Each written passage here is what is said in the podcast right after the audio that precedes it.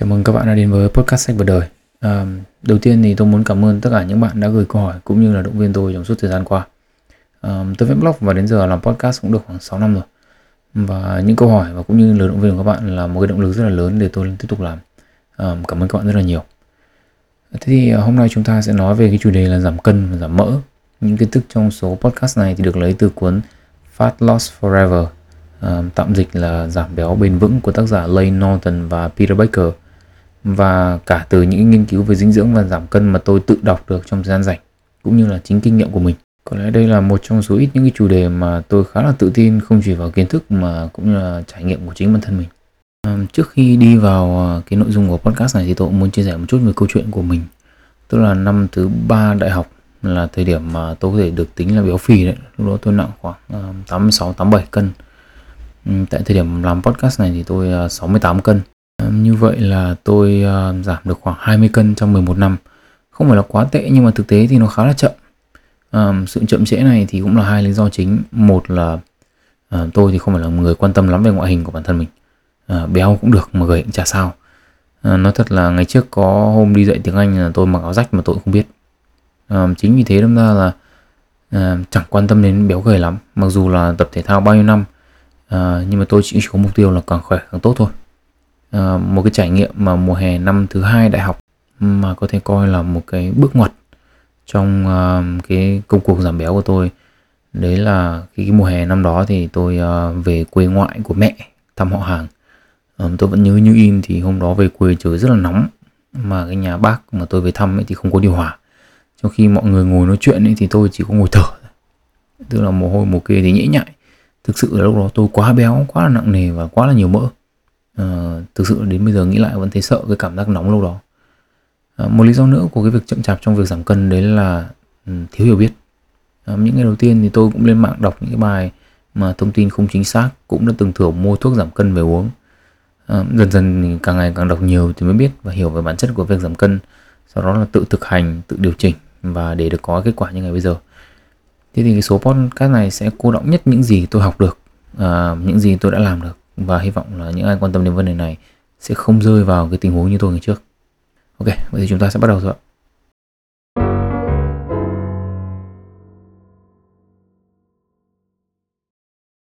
Để hiểu được tận gốc về vấn đề giảm cân và các chế độ dinh dưỡng khác nhau thì đầu tiên là chúng ta sẽ phải làm rõ ràng về mặt định nghĩa. Và có hai định nghĩa ở đây tôi quan tâm đến đấy là giảm cân và giảm mỡ. À, giảm cân thì chúng ta có thể hiểu đơn giản là việc giảm trọng lượng của cơ thể à, vấn đề ở chỗ là cơ thể có rất là nhiều thứ mà có thể giảm được như nước này. Nước thì chiếm khoảng 60% cơ thể của con người này. À, chúng ta có mỡ này hoặc là cơ. Thế giảm mỡ thì cụ thể hơn rất là nhiều tức là chúng ta giảm cái lượng mỡ dự trữ trong cơ thể. Giảm cân thì có thể là không giảm một tí mỡ nào. Và trong một số trường hợp thì giảm mỡ có thể không giảm một tí cân nào. À, về mặt thẩm mỹ thì giảm mỡ sẽ khiến cho cơ thể bạn nhìn khác đi khá là nhiều so với giảm cân. Ví dụ như trước đây tôi đã từng uh, huấn luyện cho một bạn tập với một cái chương trình ăn uống và luyện tập tập trung vào cái việc giảm mỡ. Về cân nặng ấy, thì bạn ấy chỉ giảm khoảng 4 cân thôi. Nhưng mà có người là đã tưởng tượng là bạn ấy giảm đến 10 cân. À, bản thân tôi thì khi mà giảm cân nhiều quá thì mặt mũi tôi nhìn cũng hốc hác hơn hẳn. Và thực tế là cũng chỉ giảm có một hai cân thôi nhưng mà có người cứ tưởng tôi phải giảm đến năm sáu cân. À, tôi thì tôi đoán nguyên nhân ở đây là khi mà do thừa cân ấy thì mỡ có thể tích ở những chỗ như là mặt này cổ này mà khi giảm mỡ ở những cái vị trí này thì ờ, một người nhìn có vẻ sẽ gầy hẳn đi Ok, thế thì um, xong hai cái định nghĩa rồi thì chúng ta sẽ nói đến hai vấn đề. Hai vấn đề này thì nó cũng khá là đơn giản, nhưng mà nếu mà không hiểu ấy thì um, sẽ rất là dễ bị lừa do trên mạng thì quá nhiều thông tin nhảm nhí và trái chiều được đưa ra. Um, và với những cái mục đích là họ để bán sản phẩm thôi và họ lấy được tiền của các bạn thôi. Giống như họ đã lấy được tiền của tôi vậy. Thế khái niệm đầu tiên mà tôi muốn nói đây đây là mỡ. Mỡ là gì ạ? Mỡ là năng lượng dự trữ. Tích mỡ ấy, thì là cơ chế để các loài động vật đảm bảo đủ năng lượng trong cái thời kỳ khan hiếm thức ăn. À, trong cuộc sống hiện đại thì thức ăn không còn khan hiếm nữa nhưng mà cái cơ chế sinh tồn này vẫn còn. Nguyên nhân là những cái cơ chế này vẫn mất hàng nghìn năm để tiến hóa được. Đơn giản nhất là khi mà bạn ăn nhiều hơn mức cơ thể bạn cần thì bạn sẽ tích mỡ, năng lượng dư thừa đúng không ạ? Thế thì khái niệm thứ hai mà tôi muốn nói đến là định luật bảo toàn năng lượng đây là cái định vật vật lý mà nó thật là học sinh trung bình bao nhiêu năm như tôi cũng biết đúng không? tức là năng lượng không tự nhiên sinh ra không tự nhiên mất đi mà nó chỉ chuyển từ dạng này sang dạng khác à, bạn có thể là người là ngợm hay là cái khí gì chăng nữa thì bạn đã tồn tại trong vũ trụ này thì có nghĩa là cơ thể bạn nó phải tuân theo quy luật vật lý à, có nghĩa là mỡ của bạn ấy nó là năng lượng mà bạn tích trữ từ những cốc trà sữa hay là phở hay là những cái gì cái gì cái gì mà muốn mất đi ấy, thì phải chuyển thành dạng năng lượng khác chứ không phải là bạn cứ uống thuốc của Mỹ hay là uống trà giảm cân của Nhật thì tự dưng nó mất đi đâu ạ. Là cái năng lượng đấy phải được chuyển hóa. À, một vấn đề khác mà tôi cũng tranh thủ muốn nói luôn đấy là các bạn có thể cho rằng cái việc tập thể dục thể thao hàng ngày đốt được nhiều calo. À, biểu hiện này thì được thể hiện ra bởi cái suy nghĩ là cứ ăn xong đã cứ ăn đã xong là tập bù sau.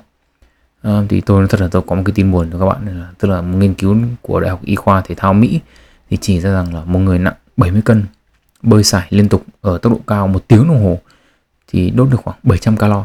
Bơi chậm thì đốt được 500 calo. À, một người nặng 60 cân bơi sải liên tục ở tốc độ cao trong một tiếng thì đốt được 600 calo và bơi chậm thì đốt được 400 calo. À, thế câu hỏi tôi đặt ra là bao nhiêu bạn nghe podcast này có thể hoặc là biết ai đó có thể bơi sải liên tục trong một tiếng đồng hồ? Đúng không ạ? Thế đây thì buồn là gì? Thế thì một quả chuối là khoảng 100 calo. À, nếu mà bạn nặng 60 cân bạn bơi uh, tung đít luôn trong một tiếng đồng hồ thì cứ cho đốt được khoảng 500 calo đi thì là bằng 5 quả chuối.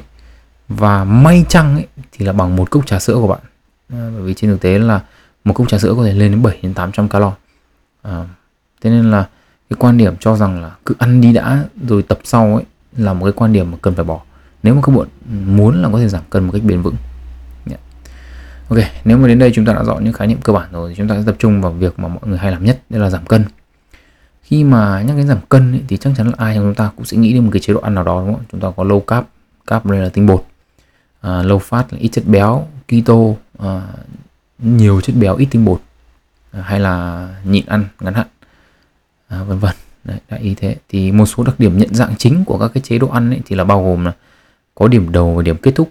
Tức là ăn trong 6 tuần trong 8 tuần hay là 3 tháng hay 4 tháng gì đó. À, mỗi một cái diet thì hạn chế một cái loại đồ ăn khác nhau à, thường thì là có thể là sẽ là ít tinh bột hoặc là ít chất béo. Thường ý, thì một số từ ngữ dùng để tả đồ ăn thì như là đồ ăn sạch đồ ăn healthy. À, mặc dù những cái chế độ ăn thì nha nhản trên các loại diễn đàn các trang mạng và à, tất cả các huấn luyện viên từ phòng gym cỏ đến phòng gym to các kiểu. Nhưng mà các bạn đã bao giờ tự hỏi là tỷ lệ thành công của những chế độ ăn đó là như thế nào chưa? Có ba nghiên cứu khác nhau về chế độ ăn à, năm 2018 thì đưa ra được một vài số liệu về tỷ lệ thành công của những chế độ ăn này như sau. Tức là trong vòng một năm ấy, thì 80% những người giảm được cân quay trở lại cân nặng cũ trước khi diet tức là trước khi ăn theo cái chế độ này đấy. Sau 2 năm thì cái tỷ lệ người là quay lại mức cân cũ là 85% và sau 3 năm là trên 95% nó cái khác là chỉ có khoảng 5% thì có thể được gọi là giảm cân một cách thành công và bền vững. Nhá. tệ hơn nữa là có đến 2 phần 3 những người thất bại thì là còn tăng nhiều cân hơn cả lúc trước khi họ diet thế thì câu hỏi là tại sao có những người thành công mà lại có mà phần lớn thì thất bại? Thế thì câu trả lời ấy thì là nằm ở cái sự khác biệt giữa giảm cân và giảm mỡ. Như tôi đã nói trước ấy, thì giảm cân có nghĩa là giảm cả nước cả cơ và cả mỡ. À, quan trọng nhất cần nói đến đây là cơ. Cơ là cái để các bạn tạo ra lực tức là từ việc đơn giản như đi lại đánh răng rửa mặt cho đến bê đồ vật thì đều cần đến cơ cả. Càng nhiều cơ ấy, thì khả năng tạo ra lực và cái khả năng đốt năng lượng của bạn càng lớn. Như vậy thì khi mà bạn mất cơ ấy có nghĩa là cái khả năng đốt năng lượng của bạn cũng giảm. Và khi bạn mất cơ ấy thì cái khả năng đốt năng lượng của bạn sau khi diet nó sẽ kém hơn so với ban đầu.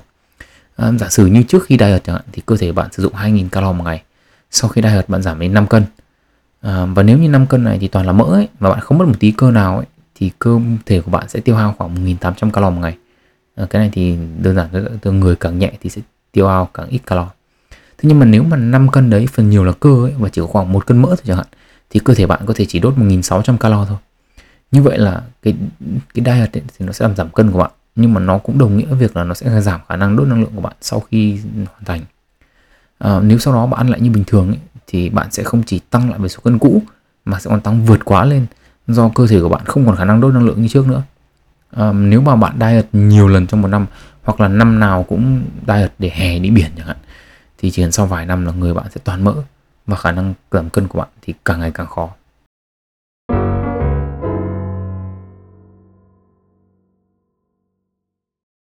Trong phần tiếp theo này chúng ta sẽ nói về cơ chế bảo vệ của cơ thể. Tức là một trong những lý do nữa uh, dẫn đến việc thất bại trong việc giảm cân một cách bền vững là những cơ chế tự bảo vệ của cơ thể. Cụ thể như sau. Trong trường này thì chúng ta sẽ có ba cơ chế chúng ta cần quan tâm. một là cơ chế tự vệ hai là phục hồi và ba là phòng chống cả ba cơ chế này thì đều là những cơ chế được tiến hóa để bảo vệ chúng ta khỏi nạn đói. Cụ thể hơn đấy là những cái cơ chế này đều có nhiệm vụ phục hồi kho dự trữ năng lượng của chúng ta. Đó là mỡ. Thế thì cơ chế đầu tiên mà chúng ta sẽ nói đến là tự vệ. Tự vệ đây là gì? Giải thích đơn giản nhất ấy, là khi mà bạn ăn ít đi và tập thể dục nhiều lên ấy thì bạn đang ép cơ thể phải sử dụng năng lượng dự trữ dưới dạng mỡ. Cái lúc đó ấy, thì cái cơ chế tự vệ của cơ thể là nó sẽ tự động giảm năng lượng tiêu thụ từ những cái hoạt động sinh học hàng ngày đi thế thì hoạt động hàng ngày của các bạn ấy thì có thể là từ những hoạt động rất cơ bản mà chúng ta không thể nghĩ đến và chúng ta không tính nữa về việc giảm béo. Ví dụ như đánh răng này rửa mặt này chải đầu chải tóc rửa bát chẳng hạn đấy. À, với những người như tôi ấy, thì là những người có thể gọi là thừa năng lượng đấy.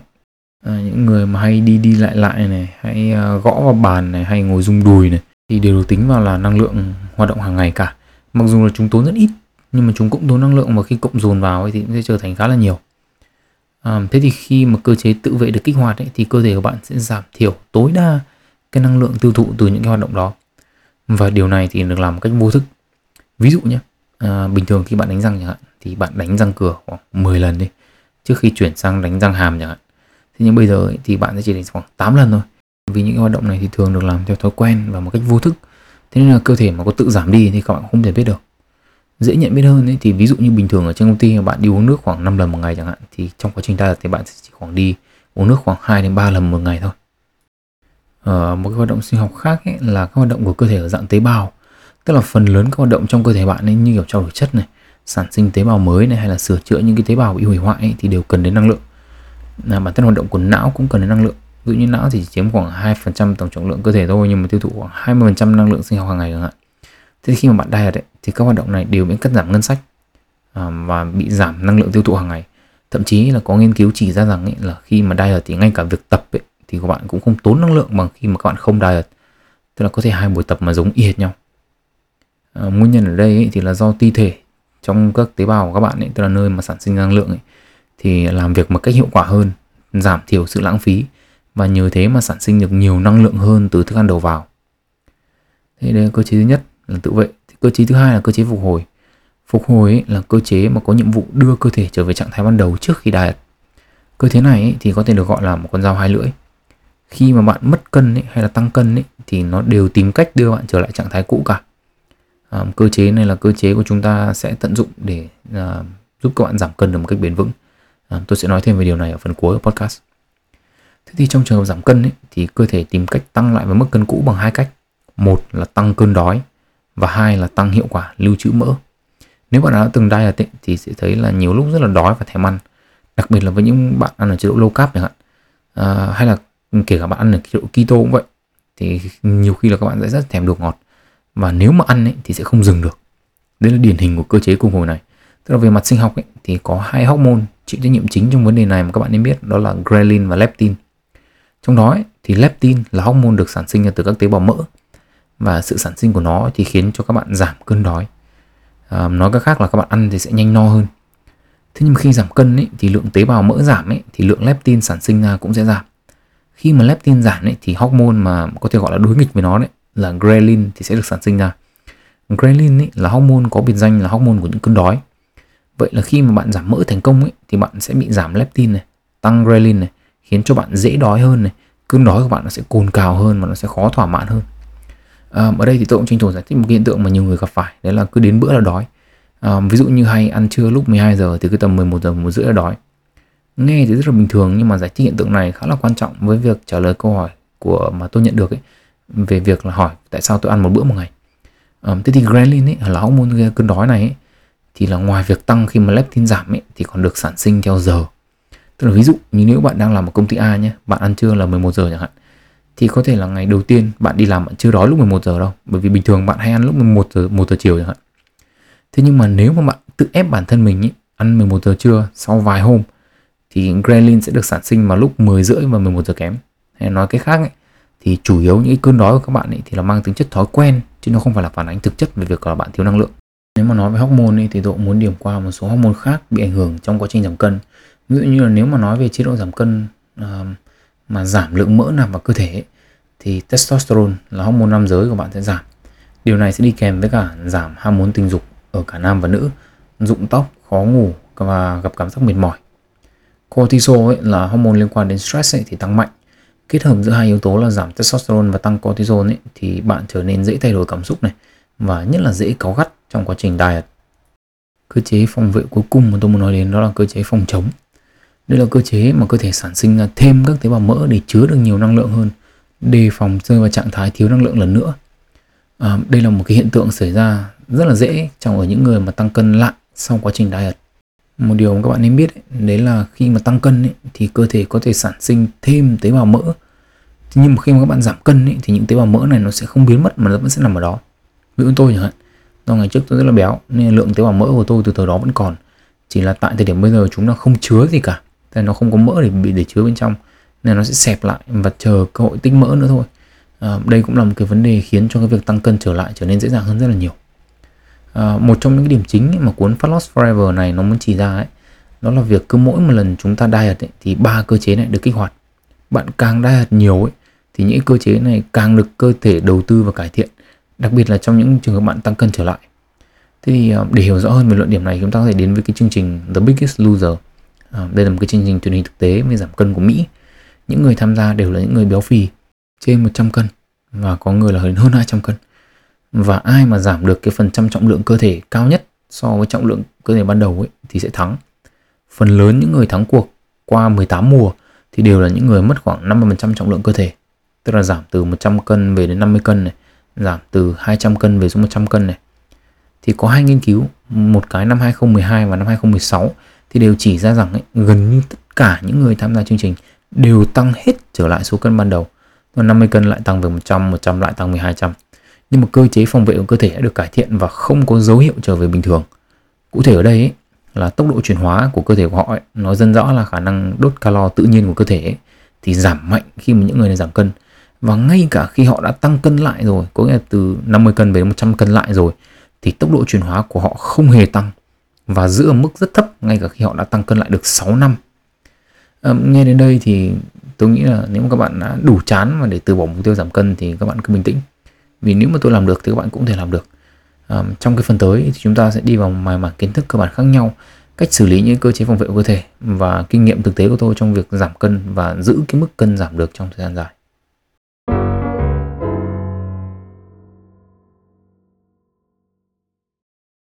Muốn giảm được cân bền vững ý, thì việc đầu tiên các bạn cần phải quan tâm đấy là cơ chế giảm cân là gì và các chế độ ăn giảm cân có nguyên lý gì chung để mà có thể giúp những người sử dụng nó thành công. Thế thì câu trả lời nằm ở định luật bảo toàn năng lượng mà chúng ta đã nói đến từ đầu. Muốn giảm cân được ấy, thì cụ thể ở đây là giảm mỡ ấy, thì bạn phải chuyển hóa được hết phần năng lượng dự trữ của bạn thành năng lượng sử dụng. Và để làm được điều đó ấy, thì cái năng lượng mà bạn nạp vào hàng ngày ấy, thì sẽ phải thấp hơn năng lượng bạn sử dụng. Giống như tôi đã nói trước ấy thì giảm ăn đây là nghĩa là giảm năng lượng nạp vào thì sẽ dễ tạo ra sự chênh lệch này hơn nhiều so với việc tăng vận động. Nên nếu mà các bạn bơi mờ mắt cũng chỉ bằng là một cốc trà sữa mà khi đấy còn là cốc trà sữa ít đường. À, mà còn chưa kể đến nghịch lý là trong việc đốt năng lượng đấy là mà càng khỏe ấy, thì càng đốt được nhiều năng lượng. Nhưng mà những người thừa cân ấy, thì lại thường không khỏe và không có khả năng đốt năng lượng. Lý do đơn giản là vì khi mà bị béo hay thừa cân ấy, thì tim và các khớp của các bạn phải hoạt động khá là vất vả chỉ để duy trì trạng thái tĩnh thôi hoặc là hoạt động nhẹ nhàng thế nên là không tập được nhiều và sẽ không đốt được nhiều calo. Chính vì thế trong trường hợp giảm cân ấy, thì so với tăng tập thì việc giảm ăn là một cái giải pháp tối ưu. À, đương nhiên là nếu mà các bạn kết được kết hợp được cả hai thì hiệu quả sẽ cao hơn. À, nhưng mà chúng ta sẽ nói về việc tập ừ, ở sau. Thế thì về cơ bản ấy, năng lượng nào vào thì là năng lượng đến từ đồ ăn của chúng ta rất đơn giản đúng không ạ? À, nhưng mà vế còn lại của phương trình này thì khá là phức tạp. À, vì xét trên một phương diện thì cơ thể người là một cỗ máy với nhiều các bộ phận khác nhau và hoạt động của chúng thì thường là đan xen vào nhau và việc tách từng hoạt động ra để xem cơ chế nào dùng bao nhiêu năng lượng ấy thì, thì, thì có thể nói là chỉ có thể tác dụng trong nghiên cứu thôi chứ không mang tính thực tế. Tuy nhiên ấy, thì chúng ta vẫn nên hiểu những cái cơ bản nhất à, và tôi vẫn sẽ chỉ giữ nó mức độ cơ bản mà thôi. Tổng năng lượng tiêu thụ ấy, thì bao gồm bốn yếu tố. Một là tốc độ chuyển hóa cơ bản. Hai là sự phát sinh nhiệt kích ứng và những hoạt động hàng ngày không phải tập thể dục. Ba là hoạt động tập thể dục. Bốn là hiệu ứng nhiệt của thực phẩm. Thế thì tốc độ chuyển hóa cơ bản ấy, thì các bạn có thể hiểu là năng lượng mà bạn cần để tồn tại nó năng lượng cần thiết để cho những cái cơ chế cơ bản nhất trong người hoạt động. Hoạt động của tim này dùng để tạo ra các tế bào mới này thay thế các tế bào đã chết này um, sửa chữa và những cái tế bào hư hại này tất cả thì đều cần đến năng lượng. Và tốc độ chuyển hóa cơ bản này thì trung bình chiếm khoảng 60% tổng năng lượng tiêu thụ hàng ngày của bạn. Sự phát sinh nhiệt thích ứng và những hoạt động hàng ngày không phải tập thể dục ấy là những cái yếu tố mà tôi đã nói đến từ trước. Tức là những hoạt động như đánh răng rửa mặt đi lại rung đùi vân vân vân à, một trong những cái điều mà tôi quan sát và đánh giá được ấy, thì đây là có thể là một trong yếu tố được quyết định bởi gen có nghĩa là nhiều người sinh ra ấy thì đã có xu hướng là cử động chân tay một cách vô thức nhiều hơn người khác. À, ví dụ như khi xếp hàng chờ một cái gì đó chẳng hạn tôi quan sát thì thấy là à, bản thân tôi ấy, thì có nhiều những cái chuyển động vô thức hơn những người khác. Và có những người thì chuyển động ít có những người chuyển động nhiều. Khổ nhất ấy, là như tôi là trước đây ấy thì là có một người yêu rơi vào cái nhóm là gần như không di chuyển mấy.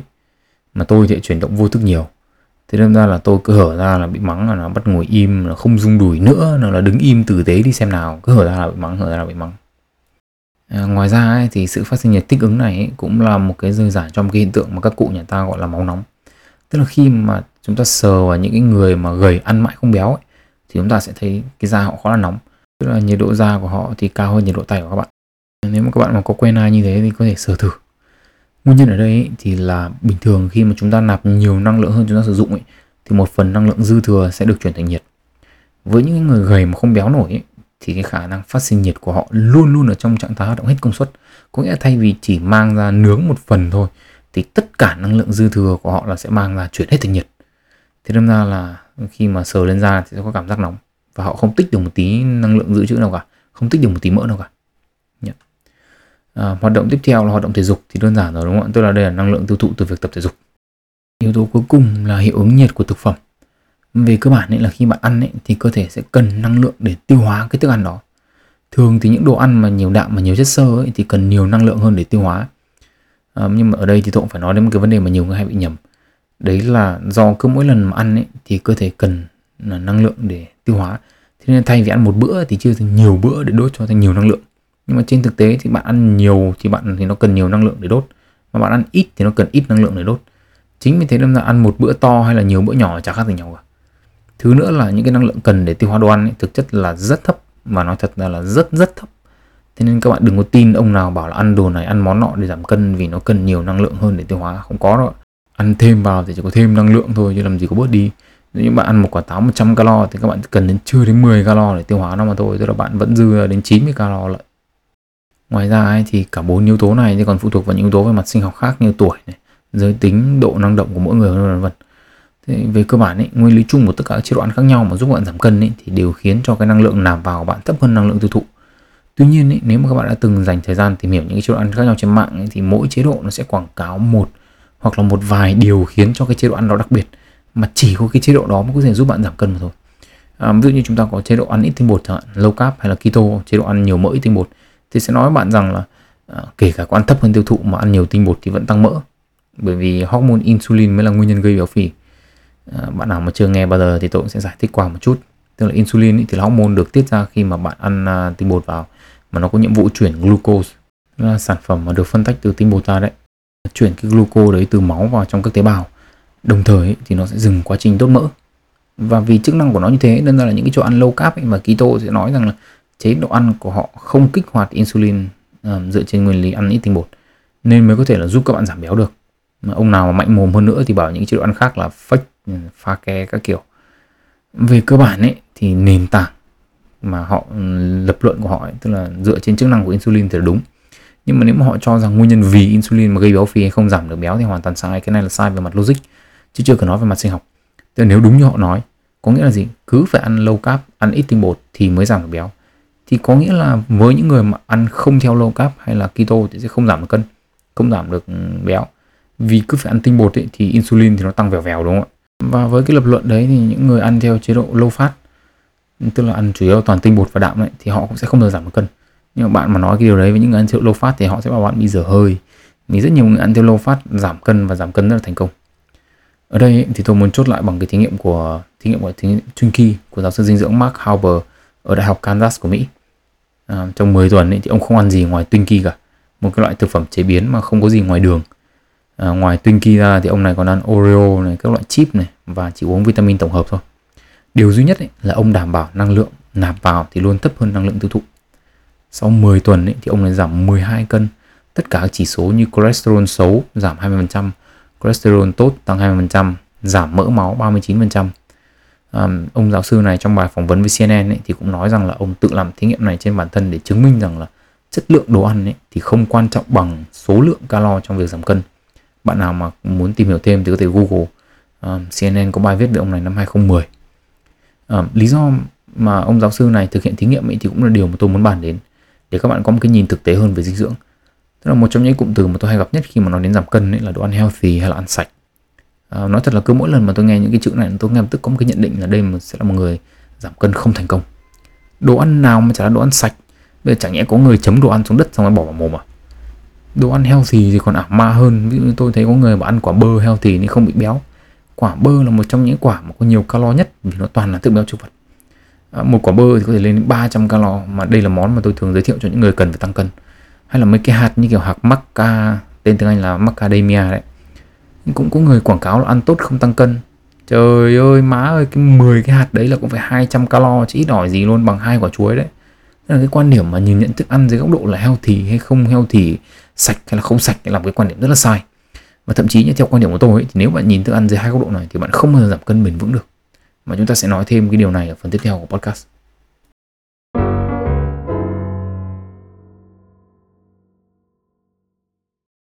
Nếu mà các bạn đã nghe đến thời điểm này, tức là các bạn đã có những cái phần kiến thức sau đây. Một là tại sao giảm cân bền vững lại khó. À, cơ thể thì có nhiều cơ chế khác nhau để chống lại cái việc giảm cân. Tiếp nữa là các bạn có thể hiểu được cái nguyên tắc cơ bản của việc giảm cân. Tức là phương trình cân bằng năng lượng là như nào này. Điều quan trọng nhất trong việc giảm cân là phải ăn ít hơn tiêu thụ này. Đấy thì tôi cũng muốn nói là trong dạng của một cái podcast như này thì tôi thì tôi chỉ muốn tập trung vào việc chia sẻ kiến thức cũng như là cách mà tôi xử lý những cái vấn đề trong giảm mỡ thôi. Trong cái phần này thì tôi sẽ đưa ra bốn cái nguyên tắc mà tôi tuân thủ để đạt được cái mục tiêu uh, giảm béo giảm mỡ của mình. Bạn nào mà có câu hỏi cụ thể hoặc là có gì chưa hiểu thì có thể nhắn tin vào uh, Facebook sách và đời hoặc là gửi email cho tôi. Thế thì nguyên tắc đầu tiên và nguyên tắc quan trọng nhất đấy là tuân thủ phương trình cân bằng năng lượng nạp ít hơn tiêu thụ. Và nếu mà bạn cho rằng ấy bạn ăn ít hơn tiêu thụ rồi mà chưa giảm được cân ấy thì có nghĩa là bạn sai và bạn cần phải chỉnh lại chế độ ăn của mình. Đây cũng là vấn đề lớn nhất mà tôi gặp phải trong thời gian đầu giảm béo đó là tôi không ước chừng được đúng cái lượng calo mà tôi nạp hàng ngày. Chính vì thế nên mà tôi không giảm được mấy. À, sau một vài tháng không thấy có kết quả ấy, thì tôi quyết định là tôi sẽ tính calo hàng ngày một cách chính xác. Thực sự là điều này khá là khó vì tôi còn ăn với gia đình và đi ăn ngoài với bạn bè đồng nghiệp. À, tôi không ra ngoài ăn trong khoảng 3 đến 4 tháng liên tục. Trong thời gian này ấy, thì tôi nhận ra một vấn đề với tất cả những cái chế độ ăn giảm cân hiện có trên thị trường. Đấy là các bạn ăn theo chế độ nào đi chăng nữa ấy, thì cuộc sống của bạn sẽ bị hạn chế đi ít nhiều um, đấy cũng là thời điểm mà tôi bắt đầu thử một vài chế độ ăn khác mà có tính linh hoạt hơn. Ví dụ như IIFYM um, If it Fit Your Macro tạm dịch là một cái chế độ ăn mà không cần biết là bạn ăn gì. Miễn là ba cái thành phần chính là tinh bột mỡ và protein đạt được cái mục tiêu mà bạn đề ra. Um, và sau đó là tôi thử cái chế độ ăn cho đến bây giờ mà tôi vẫn theo. Đấy là EF Intermittent Fasting là chế độ nhịn ăn ngắt quãng. Về cơ bản ấy, thì EF thì cũng dựa theo ờ, nguyên lý nạp ừ, năng lượng vào ít hơn năng lượng tiêu thụ. Do nó giới hạn cái giờ ăn trong ngày xuống còn 8 tiếng tức là ăn chỉ ăn bữa trưa bữa tối thôi còn lại là nhịn.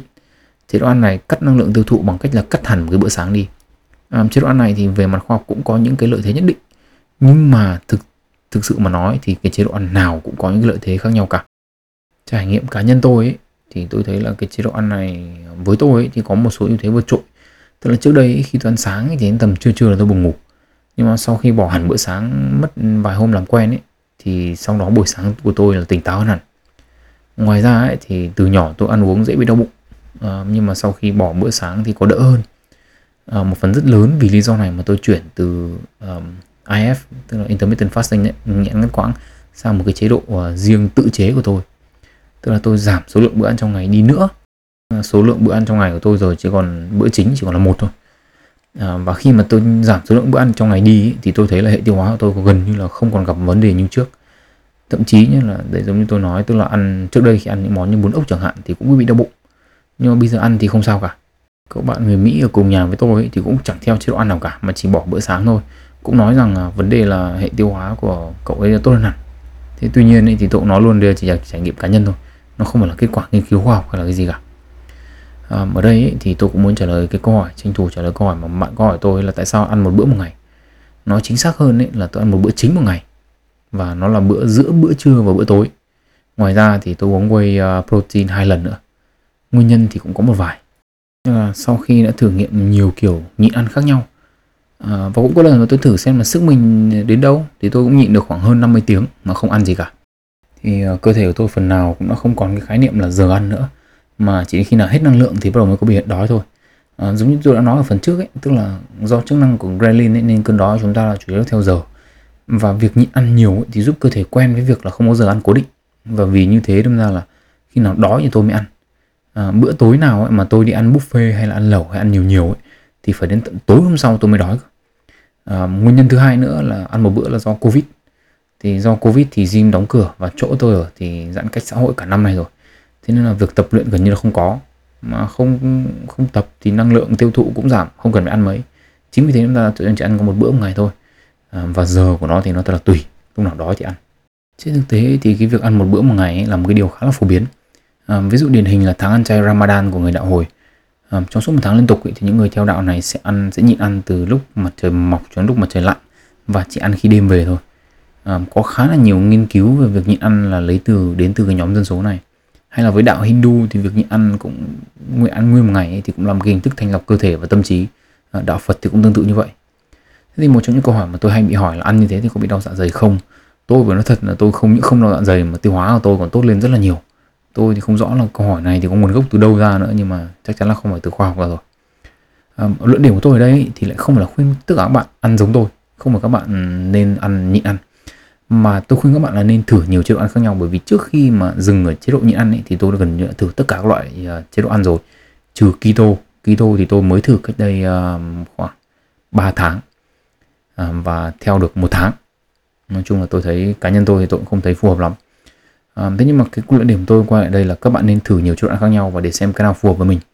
Mỗi một người thì có một cái lịch sinh hoạt riêng có những cái vấn đề riêng và có một cái thói quen riêng chính vì thế đâm ra là việc ăn thử một vài chế độ khác nhau ấy là điều cần thiết. Khi mà thử những cái chế độ khác nhau ấy thì các bạn nên thử ít nhất là 2 đến 3 tháng. Và ở những cái tuần cuối cùng ấy thì bạn nên đặt cho mình bản thân mình cái câu hỏi đấy là nếu mà bây giờ ấy, là bạn chỉ chỉnh sửa cái chế độ ăn này một chút thôi thì liệu bạn có thể ăn nó cả đời được không? Nếu mà câu trả lời là có thì bạn đã tìm được một cái chế độ ăn phù hợp với mình rồi. Tức là vì chỉ khi mà các bạn tìm được một cái chế độ mà nó hợp với mình các bạn sẵn sàng ăn nó trong một thời gian rất là dài thậm chí là cả đời luôn thì các bạn mới có thể theo đuổi được cái việc giảm béo một cách bền vững. Đến đây thì tôi cũng nói qua một chút về việc tập. Tôi thì gần như không nhắc gì mấy đến việc tập trong à, podcast này.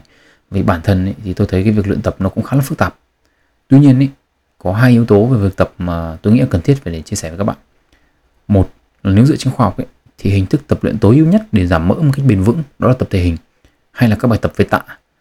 À, các bạn nữ thì có thể hiểu sai về việc tập thể hình và cho rằng tập tạ thì nó sẽ to tay và nó sẽ xấu nhưng mà trên thực tế thì các bạn không thể to cơ ra được vì các bạn không sản xuất đủ testosterone như đàn ông. Nam giới trên 19 tuổi trung bình ấy, thì có lượng testosterone trong máu là khoảng 240 đến 950 nanogram trên decilit. Có nghĩa là 240 nanogram testosterone trên một cái decilit máu. Với mức trung bình rơi vào khoảng 700 nanogram trên một decilit. Thế thì phụ nữ ấy, trên 19 tuổi thì chỉ có lượng testosterone là khoảng 8 đến 60 nanogram trên decilit thôi và mức trung bình thì rơi vào khoảng 40 nanogram decilit trên một người. Vậy thì so với 40 nanogram trên decilit và nam giới là 700 thì cái lượng testosterone của phụ nữ quá là thấp. Đâm ra là nếu mà có tập thì người nó không thể to đùng như nam giới khi tập được. Trái lại khi tập tại thì phụ nữ sẽ săn chắc hơn. Và nói thẳng ra là cong cái chỗ cần phải cong. Đấy, tôi biết uh, sở dĩ tôi biết cái điều đấy là bởi vì tôi cũng đã từng uh, tập cho một số bạn nữ tôi cũng đã từng PT cho một số bạn nữ. Và kết quả khá là tốt tất cả họ đều được tập tạ hết à, tuy nhiên ấy, thì là để tập cho đúng động tác và để xây dựng được một cái chế độ tập phù hợp cho nữ giới thì cần khá là nhiều kiến thức và nhiều kinh nghiệm. À, do về mặt sinh học ấy, thì cơ thể phụ nữ khác rất là nhiều so với đàn ông. À, một cái ví dụ điển hình thôi đấy là muốn tối ưu cho tập cho phụ nữ ấy, thì phải biết điều chỉnh cái việc luyện tập à, theo cái chu kỳ kinh nguyệt của phụ nữ. À, cái đây là một cái yếu tố mà nhiều người người ta bỏ qua nhưng mà thực tế đây là một cái điều rất là quan trọng. À, phụ nữ sẽ có những cái thời điểm mà họ sẽ cảm thấy mệt mỏi hơn không phải là do họ ăn ít hay là không phải là do họ làm việc mệt mỏi hay gì cả mà chỉ đó đó là chu kỳ kinh của họ. Thì có những lúc họ sẽ mệt hơn có những lúc họ sẽ tập khỏe hơn. Thế thì làm người PT mà muốn tập cho phụ nữ hiệu quả ấy, thì cần phải biết những kiến thức này. Mà tôi thì tôi cho rằng là không có nhiều huấn luyện viên hay là các PT uh, à, nắm hết được các cái vấn đề này. Và vì như thế thì tôi lại khuyên các bạn đây là yếu tố thứ hai ấy, là thay vì tập tạ ấy, giống như là chế độ ăn ấy thì hãy chọn cho mình một cái việc luyện tập hay là chơi một môn thể thao nào đó mà các bạn cảm thấy thích thú. Chỉ khi nào thích thú ý, thì các bạn mới có thể duy trì và có động lực để làm nó một cách thường xuyên. Thế thì ở đây thì tôi cũng muốn nói đến cái nguyên tắc thứ hai mà tôi muốn nói đến. Tức là các bạn phải giảm ăn và tăng tập luyện một cách bền vững. Đương nhiên là nghe xong câu vừa rồi thì sẽ có người bảo nói thế mà nói được nói thế ai chả nói được. À, thực tế mà nói thì về mặt nguyên lý nó chỉ có vậy thôi. Việc giảm cân hay giảm mỡ ấy, thì cùng với cả cái việc học để giỏi tiếng Anh ấy là những cái ví dụ điển hình của cái mà tôi gọi là sự thật nhàm chán. Vì nó chỉ có thế thôi. À, khi mà chúng ta thực hiện những cái điều đó thì nó rất là chán nó không thú vị mà nó cũng chẳng phức tạp như là người ta nói trên mạng đâu. Tức là giảm béo thì phải thế này phải ăn giờ này không được ăn giờ kia đừng ăn món này mà phải ăn món nọ. Thế thì tuy nhiên ấy là để áp dụng nó vào thực tế một cách thành công ấy, thì cần phải có một cái tư duy đúng đắn về cái việc giảm cân. Là chúng ta giảm cân để làm đẹp này để có sức khỏe tốt. Mà thế nên là chúng ta đừng có cái suy nghĩ là chúng ta cần phải giảm cân ngắn hạn cả. Ờ, đừng chỉ vì là một mùa hè sắp đến mà chúng ta bấm bụng nhịn ăn. Rồi rồi đến mùa đông chúng ta lại tăng gấp đôi chỗ cân mà mình vừa giảm xong lại hè năm sau lại tiếp tục bấm bụng khổ hơn cả năm trước để giảm về như cũ. À, và nếu mà các bạn đã xác định được tư tưởng giảm cân là một quá trình lâu dài ấy, thì chúng ta hãy đặt một cái mục tiêu đầu tiên uh, dễ dàng thôi nửa năm chẳng hạn. Thế thì hết thời gian này bạn giảm được một số lượng mỡ tương đương khoảng 5 đến 7 phần trăm trọng lượng cơ thể và giữ được ổn định ở mức cân nặng mới nhất là một tháng như vậy thì bạn sẽ có khoảng 5 tháng để giảm khoảng 5 phần trăm uh, trọng lượng cơ thể thì tương đương với là mỗi tháng giảm mỡ là được khoảng 1% trọng lượng cơ thể. Nếu bạn nặng 70 cân có nghĩa một tháng giảm được 700 gram, 80 cân thì giảm 800 gram một tháng. Nghe thì nó rất là ít nhưng mà nếu mà mục tiêu mà chúng ta hướng tới là giảm mỡ chứ không phải giảm cân ấy, à, thì tôi cho rằng đây là một cái mục tiêu khá là dễ đạt được kể cả là với những người chưa diet bao giờ cũng như những người mà đã bị diet và bị tăng cân lại nhiều lần rồi. Cái yếu tố mà liên quan ở đây ấy, thì có nghĩa là nó rất là quan trọng mà nếu các bạn giảm mỡ một cái bền vững ấy là và cả có một thân hình đẹp nữa là các bạn phải có động lực.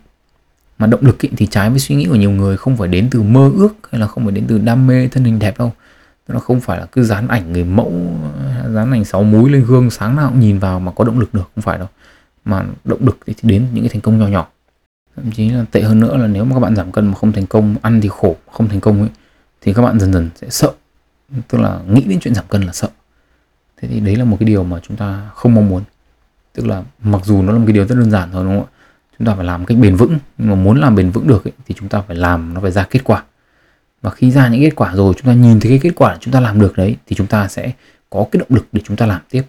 Để đạt được điều đó thì đầu tiên là đặt một cái mục tiêu nó thật đơn giản thôi nhưng mà nó làm được.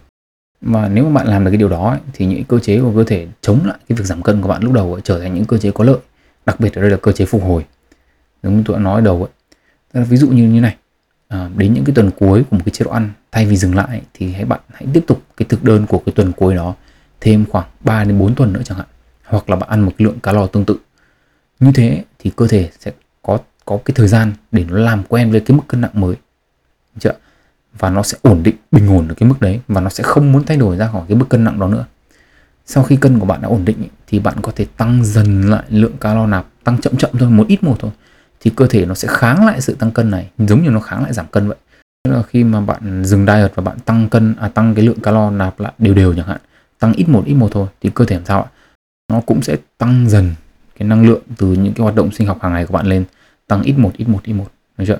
Và cứ như thế thì các bạn tăng dần dần dần dần dần lên. Và nếu mà các bạn làm đủ chậm ấy, thì các bạn có thể quay về một cái khối lượng đồ ăn khá là lớn mà không hề tăng cân. Ví dụ của tôi chẳng hạn thì những quá trình giảm từ 86 87 cân xuống 68 cân như bây giờ ấy là xuống theo từng mức. Đầu tiên là tôi xuống từ 87 86 87 xuống đến khoảng 78 cân. À, sau đó là tôi lại tăng dần calo lên tôi lại tiếp tục diet xuống 75 cân. Rồi tôi lại ăn chậm chậm chậm chậm căng calo lên rồi lại diet xuống 73 cân. Và bây giờ ấy là xuống 68 cân. Được chưa? tức là đây là một cái quá trình rất là chậm. À, tôi nhắc lại một chút quá trình cho các bạn nhớ này. Đầu tiên là gì ạ? Bình ổn lại cái calo ở cuối một cái diet để cho các bạn ăn ít để cơ thể nó quen với cái mức ừ, calo đấy quen với cái mức cân nặng đấy. Sau khi đã quen rồi thì các bạn có thể tăng dần calo lên chậm chậm thôi. Và đấy là cái cách mà chúng ta tiếp cận cái việc uh, diet làm sao để cho nó lâu dài nó cho nó bền vững cái kết quả của bạn nó bền vững. Nguyên tắc thứ ba ấy tôi muốn nói đến là các bạn phải nghiêm khắc với bản thân một cách có chọn lọc. Có nghĩa là những cái cần nghiêm khắc và tuân thủ ấy, thì các bạn cần phải nghiêm khắc. Và có những cái thì các bạn có thể du di được. Ví dụ nếu mà bạn có lượng ăn quá nhiều vào buổi trưa chẳng hạn thì các bạn phải nghiêm khắc vào buổi tối. Có nghĩa là buổi tối các bạn phải điều chỉnh ăn ít đi. Một trong những cái sai lầm lớn nhất của những người giảm cân ấy, là khi mà lỡ mồm ăn quá ấy, hoặc là lỡ tay bỏ thức ăn vào mồm rồi ấy, thì sau đấy là người ta nói cái câu đấy là thôi đã quá rồi thì tới bến luôn. Tức là ăn tăng calo chỉ là một phần thôi nhưng mà cái vấn đề lớn nhất của cái suy nghĩ này ấy, nó là nó sẽ là một trong những cái suy nghĩ mà khiến cho bạn dễ bỏ cuộc nhất. Tại sao là bởi vì hôm nay các bạn lỡ ăn quá rồi mà mai các bạn lại được 10 nữa tức là các bạn lại có cơ hội để ăn quá. Thì các bạn làm sao lại, lại ăn quá. Và ăn quá khoảng tầm một hai lần như thế là thôi. Hẹn gặp lại cái diet vào mùa hè năm sau ngay. Đúng không ạ? Chính vì thế nhé cái việc ăn quá calo trong một ngày ấy, thì các bạn phải nghiêm khắc tự chấn chỉnh bản thân để bữa sau phải ăn ít đi. Tuyệt đối không được để rơi vào cái suy nghĩ là thôi lỡ mồm rồi thì ăn tới bến. Bởi vì cái suy nghĩ đấy là cái suy nghĩ sẽ dẫn cho dẫn đến cái việc thất bại trong cái việc ăn uống của các bạn. Điều mà các bạn không nên quá nghiêm khắc ấy là các loại đồ ăn ví dụ như chế độ của bạn, bắt các bạn phải ăn khoai hay là những cái loại tinh bột có chỉ số GI thấp. Tức là những cái chỉ số mà nó, tức là chỉ số GI thấp là cơ thể nó sẽ tiêu hóa chậm hơn, nó sẽ thả gluco vào trong máu chậm hơn. Nhưng mà bạn lại thèm bắt phở chẳng hạn. Không vấn đề gì cả, cứ ăn phở. Miễn là đừng để nó quá, vượt quá cái calo nó cho phép trong một ngày. Tại sao lại như thế? Một trong những cái trở ngại lớn nhất trong việc giảm cân ấy là về mặt tâm lý nếu mà các bạn ăn quá chỉ chu ấy, và phải cố làm sao để y hệt như cái đồ ăn trong cái chế độ của bạn ấy và nhất là khi mà không được ăn những cái đồ mình thích ấy thì cái việc mà theo chế độ ăn đó bền vững là điều gần như không thể. Vì ngay khi mà các bạn dừng diet ấy, là các bạn ăn những cái đồ mà các bạn thích ngập mồm ngay đúng không ạ? Và như thế thì công sức ừ, là diet là đổ ra sông ra biển. Mà tôi nói nghiêm túc vào đây là cách tôi làm như là ngay cả khi tôi diet xuống được 65 cân nhé thì tôi cũng luôn để dành calo dư ra để cứ 3 ngày một lần. Tôi được ăn một cái bánh quy sô cô la khá là to. Chỗ tôi thì có một cửa hàng làm một cái loại bánh quy sô cô la rất là ngon và tôi rất là thích cái món đấy. Thế nhưng mà khi mà tôi uh, sắp xếp một cái đặt để như thế để cho phép mình ăn cái bánh quy sô cô la đấy tức là tôi có một cái đặt cho mình một cái mục tiêu ngắn hạn đúng không ạ? Thôi cố lên hôm nay ăn cố lên. Sắp đến ngày được ăn bánh sô cô la rồi. Đấy. Thế thì cũng chính vì cái lý do này mà tôi tin rằng là những ai mà lúc nào cũng ăn sạch ăn healthy không bao giảm cân bền vững được vì rồi đến một lúc họ sẽ vứt hết tất cả những cái đồ healthy đấy để, để tìm về những cái đồ ăn mà họ thích. Bởi vì cái này là sao? Đấy này là về mặt tiến hóa rồi đúng không? Cái này về mặt sinh học rồi. Những cái đồ ăn đấy là những cái đồ ăn mà nó nó được làm ra để nó hấp dẫn chúng ta. Mà nó thật là suy cho cùng thì sống mà phải khổ như thế thì có đáng không? Vì bởi vì không cần phải khổ thế cũng đẹp được đúng không? Tức là chúng ta chỉ cần lên kế hoạch cho nó phù hợp và chúng ta cho phép bản thân mình ăn những cái đồ ăn mà mình thích. Miễn là nó làm sao nó nằm trong cái tầm calo mà cho phép thì như vậy là được. À, nguyên tắc thứ tư và cũng là nguyên tắc cuối cùng mà tôi muốn nói đến trong cái podcast này là phải theo dõi tiến độ của bản thân. Ở đây thì tôi khuyên là các bạn nên sử dụng hai hình thức để theo dõi tiến độ. Một là dùng cân hai là theo dõi mắt. Với cân thì các bạn nên cân một thời điểm nhất định trong ngày mà ngày nào cũng cân vào cái giờ đó.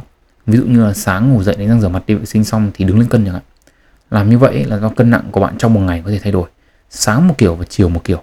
À, nguyên nhân là do lượng nước tích trữ trong ngày nó có thể khác nhau và để theo dõi chính xác tiến độ thì các bạn nên chia cái cân nặng trung bình theo tuần. À, nếu trung bình của tuần này thì thấp hơn tuần trước ấy, thì có nghĩa là bạn đang đúng tiến độ giảm cân của mình rồi. À, chúng ta lấy trung bình ấy là chúng ta loại trừ đi khả năng có những ngày cân nặng tăng đột biến do hôm trước bạn ăn các bạn ăn mặn hơn chẳng hạn và các bạn tích nhiều nước hơn. Thứ nữa ấy, là các bạn nên theo dõi bằng mắt. Ở đây có nghĩa là các bạn nên chịu khó soi gương này. Chúng ta bắt biết rõ những cái chỗ nào nhiều mỡ ít mỡ trên cơ thể rồi theo dõi bằng mắt xem là có chỗ nào đang giảm đi không um, do gen mỗi người một khác nên là các điểm tích mỡ trên cơ thể mỗi người cũng một khác. Việc mà các bạn theo dõi xem mình đang mất mỡ ở đâu cũng là một cách để mà các bạn biết thêm về cơ thể của chính mình. Chưa? Uh, thực ra thì đó là tất cả những cái gì mà tôi muốn nói đến trong cái vấn đề giảm cân giảm mỡ trong podcast này. Ừ, cái podcast này cũng đã khá là dài rồi. Thực sự thì đây là một cái vấn đề rất là gần gũi với tôi và có thể nói là vì nó mà tôi bắt đầu cái hành trình chia sẻ kiến thức của mình. À, nếu mà bạn nào có câu hỏi gì thì có thể gửi về facebook sách và đời hoặc email cho tôi ở địa chỉ sách và đời podcast gmail.com uh, tôi hy vọng là podcast ngày hôm nay đã mang lại cho bạn hoặc là có thể một ai đó những người xung quanh bạn những cái kiến thức có giá trị. Và nếu các bạn cảm thấy thú vị và hào hứng um, thì chào mừng các bạn đến với podcast sách và đời. Tên tôi là Nguyễn Tiến Đạo. Hẹn gặp lại các bạn ở những podcast lần sau và chúc các bạn một ngày tốt lành.